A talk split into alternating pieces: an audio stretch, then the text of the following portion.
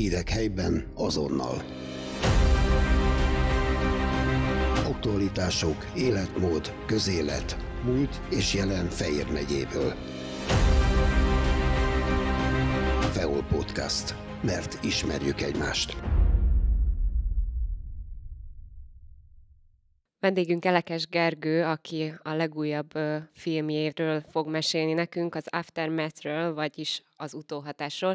Ennek a filmnek Gergő az egyik rendezője, az operatőre, vágója és zeneszerzője egy szemében, és nem mellesleg a Fejér megyei hírlap munkatársa. Szia, köszöntelek a stúdióban. Szia, köszönöm szépen a meghívást. Ha jól tudom, ennek a filmnek van egy előzménye is. Hogyan indult el ez a folyamat? Jól tudod, igen. Még 2020-ban készítettünk ugyanezzel a címmel egy rövid játékfilmet. Ez egy 20 perces játékfilm volt, ami igazából a, a hossz az azért ennyi lett, mert mint mindannyian tudjuk, a filmeknek azért költségvetése van, és azt, amit mi akkor elképzeltünk fejbe, az 20 percnél tovább nem tudtuk volna finanszírozni, még a támogatók segítségével sem. Ezért összeraktuk ezt a 20 percet, és már akkor azzal a tényel ö, zártuk ezt a projektet, hogyha egyszer a jövőben lehetőségünk lesz arra, hogy kicsit nagyobb költségvetéssel tudjunk dolgozni, akkor visszatérünk ehhez a történethez, és megpróbálunk egy egész estés játékfilmet, ugye ez, ez a 60 perc fölötti host igényli, egy ilyet készíteni belőle, és hát gyakorlatilag a sors úgy hozta, hogy két és fél-három évvel később ezt az álmot sikerült megvalósítanunk. Anélkül, hogy spoilereznénk és előre elmondanánk, hogy miről szól a film, nagy vonalakban össze tudnád foglalni? Hát nagyon nagy vonalakban, mert tényleg próbáljunk meg elkerülni minden kis titkot a történetből. Van egy 30-as éveiben járó főszereplő hölgyünk, aki éldegél a családjával, és egyik nap egy ködös, esős erdőben ébred. Fogalma sincs, hogy hogy került oda. Miközben próbálja a kiutat találni, egyszer csak ilyen maszkos katonák támadnak rá, és igazából nem tudjuk, hogy miért. Miért is kergetik ők, őt, de az nagyon gyorsan kiderül a filmben, hogy célzottan ő a, az áldozat, vagy hát legalábbis akit szeretnének áldozattá tenni.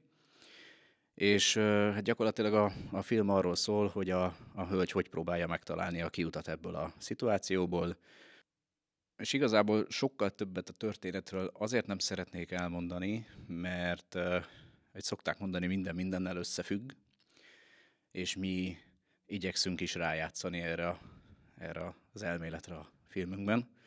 Úgyhogy hát akit érdekel, azt kérjük, hogy jöjjön el és nézze meg majd a mozikban, vagy a különböző streaming szolgáltatókon.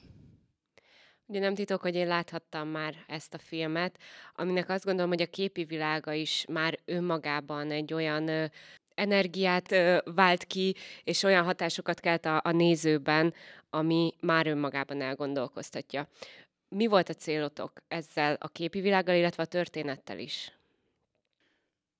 Alapvetően műfailag mi nagyon a misztikus és a thriller horror zsánerben tevékenykedünk az elmúlt időszakban, és a különböző munkáink során mindig arra törekedtünk, hogy egy, egy hangulatot, egy atmoszférát tudjunk teremteni. A, az Aftermath esetében én, a, én talán a füllesztő szót, meg a folytogató szót is tudnám ö, használni, hiszen azt szerettük volna, hogy a nézőben nagyjából ugyanolyan kérdőjelek merüljenek fel itt a, a, az események kapcsán, mint a főszereplőnk akit nevezzünk nevén Nagy Fruzsina esetében történt.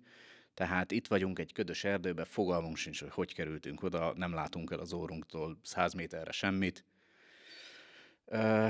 Úgyhogy alapvetően ez, ez, ez volt a cél, hogy ragadjuk meg a nézőt az első képkockákkal, és az utolsóig ne is eresszük, és próbáljuk meg csapdába csalni ebbe a, ebbe a misztikus környezetbe. Én azt gondolom, hogy ez sikerült, mert engem úgy a székbe tapasztott, és többször voltak ilyen hidegrázós pillanatok is benne. Ezt örömmel hallom. A forgatókönyvet ö, nem te írtad, viszont ö, azért beleláttál ebbe a folyamatba is, ha jól gondolom, valamelyest. Egy picit annak a az alakulásáról tudnál mesélni, hogy mennyiben befolyásolta az előző rövid film, illetve hogy mi az, ami, ö, ami újdonság volt? A forgatókönyvet rendezőtársam Gallai József készítette, és az volt a célunk, hogy a 2020-as rövidfilm történetét ne csak egyszerűen duzzasszuk ki 70-80 percre, és adjuk el még egyszer ugyanazt, hanem, hanem vigyünk az egészbe egy, egy csavart, talán mondhatjuk ezt így, és állítsuk feje tetejére a dolgokat, hiszen a, a 20 perces kisfilm esetében a főszereplőnk az egy férfi volt, Inoka Péter, aki visszatér a nagyjátékfilmbe is, és Nagy Fruzsina, aki a nagyjátékfilmnek a főszereplője, ő pedig a kisfilmnek egy, egy mellék szereplője volt. És talán érdekes lehet a hallgatók számára is, hogyha azt mondom, hogy bár a történet teljesen más, a, a stáb, a színészek, a, a sminkes, a, a legutolsó maszkos katonát játszó fiatalember, mindenki ugyanaz, aki a 2020-as kisfilmben is szerepet vállalt. Fontos volt számotokra, hogy ugyanezek az emberek dolgozzanak a második hosszú filmen is. Azt gondoljátok, hogy így könnyebben megvalósítható az a, az, az atmoszféra, az a hangulat, ami az elsőben már sikerült? Igen.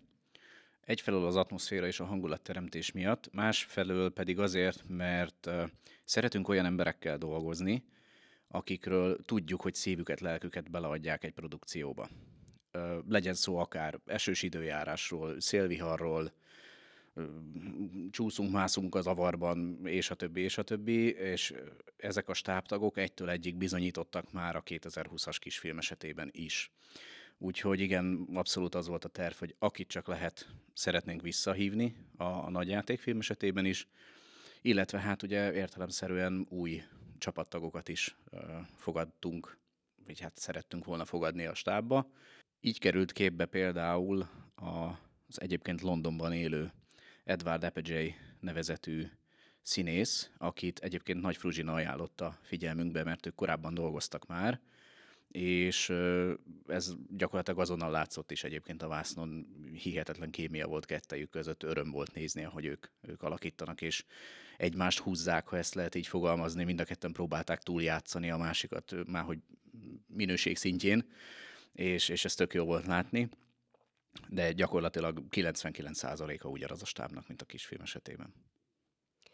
Ha jól tudom, itt a Fehérvár közelében és a környéken ö, forgott a, a film, és a szemfülesek akár észre is vehetnek ismerős helyszíneket. Hol és mikor forgattatok? Hát a, az erdei szakaszt azt ugyan meg lehetett volna oldani Székesfehérvár környékén, ez egészen biztos, de Veszprémiként mi inkább a Bakonyra voksoltunk. Egészen pontosan Magyar Polányban forgott a, az összes erdei szakasz. Itt szeretném megköszönni Gröber József polgármester úrnak a segítségét ebben a, a lehetőségben. Illetve, hát akkor igen, Fejér megyei helyszín több is volt egyébként a filmben. A, a leglényegesebb jeleneteinket, vagy az egyik legfontosabb jeleneteinket, azokat Szabadbatyánban forgattuk, forgattunk a Velencei tó partjánál, Gárdonyban, illetve a megye déli részén is itt-ott forogtak a kamerák. A helyszínek és a gyakorlati ö, dolgok mellett te ö, meg is élted ezt a forgatást. Hogy élted meg? Milyen élményeket, milyen emlékeket szereztél? Hát szerintem nem túlzok, amikor azt mondom, hogy az eddigi pályafutásom messze legnehezebb forgatása volt ez. Uh, gyakorlatilag tényleg a legextrémebb időjárási körülményekben sikerült forgatnunk. Ugye két forgatási etapra bontottuk a, a, a munkafolyamatot. Első körben tavaly ősszel uh, forgattunk, második körben pedig idén tavasszal.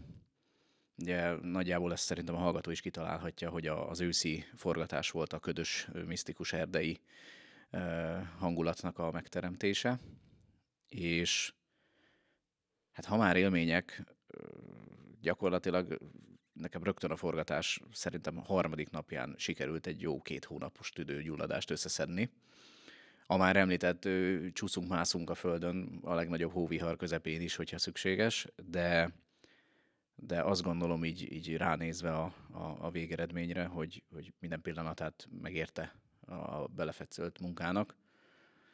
És igazából forgatási élményem rengeteg van, amit gyakorlatilag napestig tudnék mesélni, hogy, hogy mennyi őrültséget és, és egyéb dolgot csináltunk mi itt, miközben valami létrejött a kezünk alatt. Óriási élmény volt például Edvárdal forgatni, és a forgatáson túl beszélgetni vele. Tudni kell róla, hogy ő, ő korábban olyan filmekben szerepelt, mint a Tarzan legendája, de szerepelt például a Tenetben is, hogyha minden igaz. Ilyen, ilyen nívós színészekkel együtt dolgozni gyakorlatilag teljesen szakmán kívül, hiszen se Józsi, se én soha nem tanultuk ezt a, ezt a pályát, mind a ketten hobbiból álltunk neki a filmezésnek pusztán a filmek iránti szeretet miatt. Az, hogy ilyen emberekkel találkozhatunk, ők mesélnek az élményeikről, és, és szerintem nem túlzással azt mondom, hogy barátságot köthetünk velük, ez, ez mind-mind olyan dolog, ami a, a legkeményebb forgatási körülmény között is, amikor azt mondja az ember, hogy, hogy soha többé nem csinálom, és elegem van, és mi a felét keresek egyáltalán itt. Ezek azok, amik mind, mind tovább tudják lökni az embert, hogy, hogy ezért csinálom. Egyfelől szeretnénk szórakoztatni a közönséget, szeretnénk elgondolkodtató történeteket mesélni nekik, mindeközben pedig gyakorlatilag akár életre szóló barátságokat is kötni. Óriási élmény volt például, hogy a főszereplőnk ő nem rendelkezik jogosítványjal, Fruzsina, viszont egyes jelenetekben vezetnie kellett.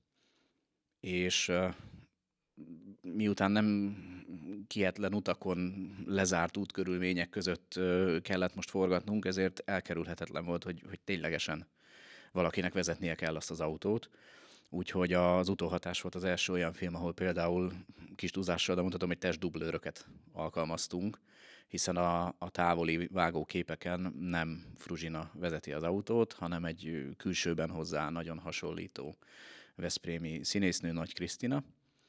A, a közeliken, hiszen elkerülhetetlen volt, hogy azért megmutassuk azt, hogy a főszereplőnk éppen vezeti azt az autót. Ott pedig uh, tréleren mondattuk azt a járművet, amit kifejezetten a film kedvéért vettünk, hiszen most, most kivételesen megengedte a költségvetés ezt is.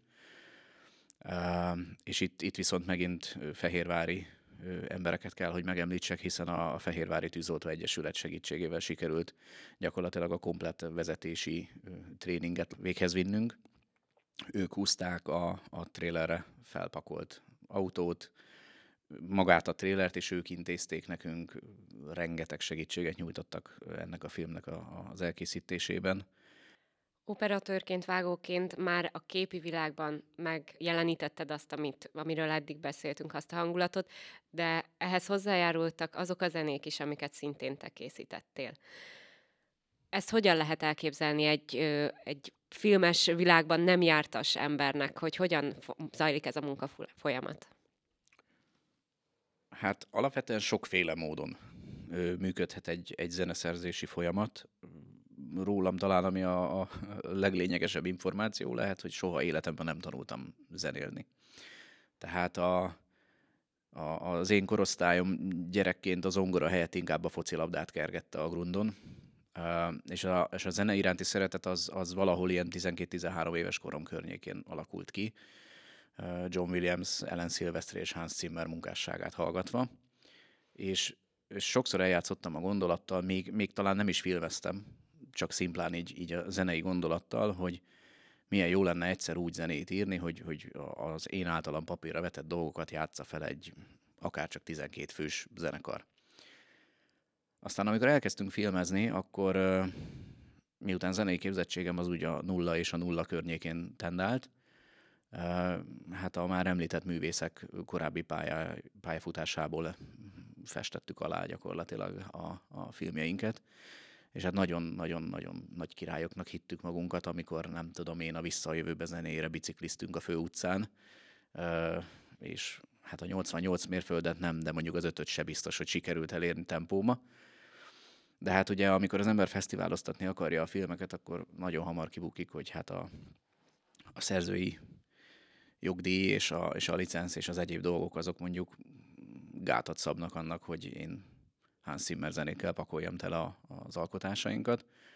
Úgyhogy félig meddig a kényszer illetve hát azért mondom csak, hogy félig meddig, mert a zene iránti szeretet az, az, az azért kialakult. Ez hozta azt, hogy én megpróbáljak virtuális hangszerekkel valamikor a 2000-es, 2010-es évek elején klimpírozgatni a számítógép billentyűzetén. És mondanom sem kell, hogy ilyen, ilyen hallgathatatlan műanyag hangzású, teljesen kieső ütem, ütemből kieső valamiket sikerült csinálni, de volt nekem akkoriban egy nagyon jó barátom, a gimnázium osztálytársam, aki, aki zenélt, és így, így poénból megmutattam neki azt, hogy figyelj, én, én csinálok ilyen dolgokat. És ő azt mondta, hogy, hogy bőven van ebbe fantázia, tényleg a, a, a szakmai része az, amit, amit tanulnom kellene még, harmóniákról, ütemről, tempóról, és a többi, és a többi. De ez mondhatni egy ilyen vérszemet adott, vagy hát vérszemet kaptam ettől, és, és az volt a célom, hogy a filmezés különböző mm, technikai dolgai, mint például az operatőri munka, a vágói munka mellett, magát a zeneszerzést is próbáljam a lehető legjobb, legjobb szintre emelni. És a sors nagyon érdekes fintora, hogy idővel a, az általad is említett több feladatkörből, amit én egy film készítésénél vállalok, valahogy a zeneszerzés lett a, az abszolút szerelem. Tehát nagyon szeretek operatőrködni, tök jó a semmiből világokat teremteni. Ezt valószínűleg a forgatókönyvíró is elmondaná. Tök jó az, hogy, hogy tized másodperceken tudunk gyakorlatilag egy jelenet teljes értelmén változtatni a vágóasztalon, de számomra valahogy a, a, a, az íra a pontot, ha ezt lehet így mondani, az, az azt hozza, amikor elindul a zeneszerzés. És hogy akkor ténylegesen válaszoljak is a kérdésedre, ezután a szép hosszú felvezető után. A zeneszerzésnek többféle mű, munkafolyamata lehet. Van olyan, amikor a, a zeneszerző már rögtön a projekt elején bekapcsolódik a, a történetbe, kap egy forgatókönyvet, és mondjuk a forgatókönyv alapján ő, mielőtt bármi nemű anyagot ténylegesen forgattunk volna, ír egy zenei témát. Ez, ez akár egy ilyen vezér is lehet, vezértéma is lehet a későbbiekben a filmnek, de lehet, hogy egy teljes mellélövés. Van példa mind a kettőre. Van olyan, amikor a zeneszerző ugye később csatlakozik egy projekthez, hiszen nem feltétlenül ő a producer, operatőr, vágó és a többi, és a többi. Ilyenkor már a rögzített anyagra, sőt, hát jobb esetben az összevágott anyagra kell a rendezővel való megbeszélések után elindítani a zeneszerzésnek a folyamatát. Ugye nálunk értelemszerűen az első változat az, ami zajlik, hiszen gyakorlatilag az első perctől kezdve ott vagyok én is a, a, a történet elkészülte után Úgyhogy nálunk ez így zajlik. Nagyon sokszor írok egy zenei demót még a forgatókönyvre, aminek aztán a 90%-ában nem lesz semmi. Az Aftermath esetében azért volt egyébként a zeneszerzési folyamat még nehezebb, mert uh, ugye egyszer már írtam egy zenei palettát ennek a, ennek a világnak, ennek a történetnek, vagy hát a 2020-as történetnek, és sokáig az volt a fejemben, hogy most, most zeneileg ezt hogy közelítsük meg. Hiszen, ahogy említettem, ugye a sztori teljesen más. Hiába ugyanaz a stáb, hiába ugyanaz a hangulat, teljesen más történetünk van. Ergo zeneileg sem csinálhatok egy, egy, egy, egy kvázi folytatás zenét, hiszen, hiszen nem az.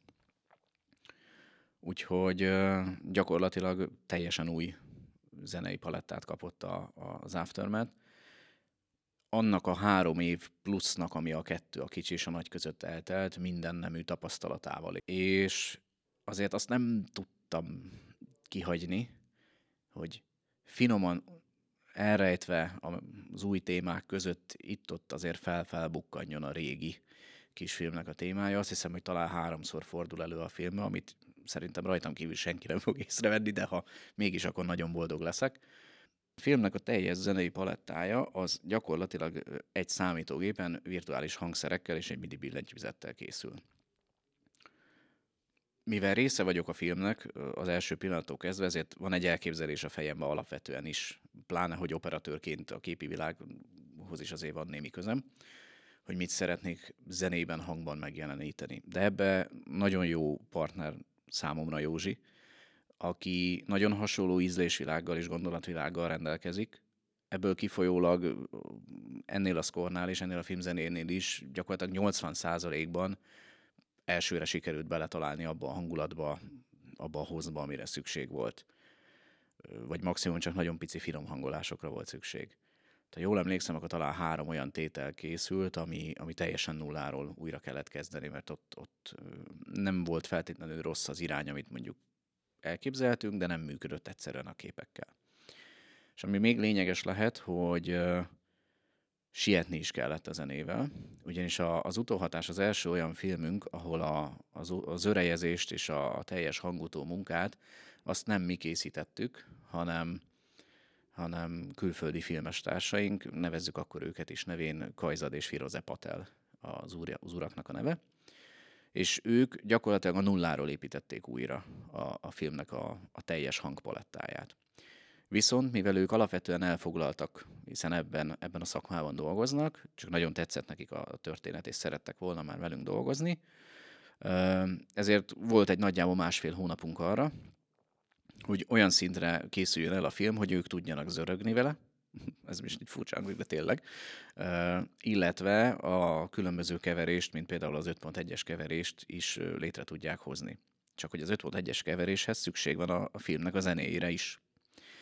Úgyhogy miközben ők, és itt az előbb viccesen mondtam, de tényleg itt történt, zörögtek a mindenféle karabinerrel, meg dobozzal, meg, meg lépegettek a, a jelenetekre, az alatt mi itt lázasan próbáltuk írni a zenét, és, és megint, megint azt kell mondjam, hogy a sors fintora, hogy, hogy egy annyira komplex, és azt hiszem jelenleg életem második leghosszabb zenéje készült el a, a, az utóhatáshoz, és az eddigi visszajelzések alapján talán nem is sikerült olyan rosszul.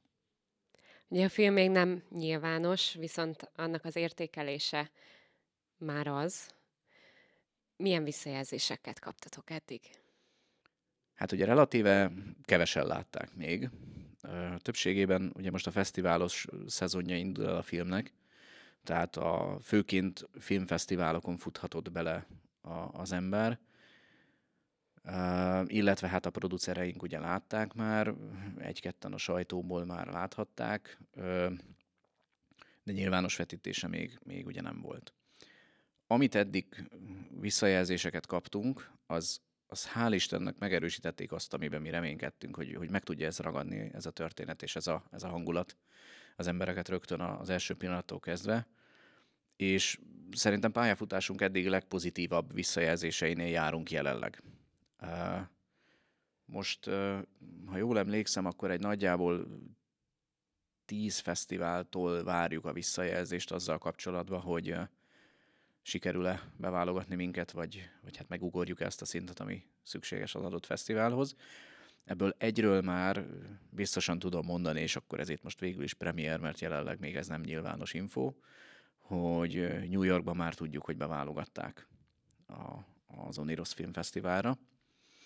Az eredményeket még nem, csak azt, hogy beválogatták, de az eredmények is a napokban ki fognak jönni. A producereink egytől egyig pozitív visszajelzéssel jöttek, hál' Istennek imádták, nem bánták meg egy percig se, hogy bele szálltak ebbe a történetbe.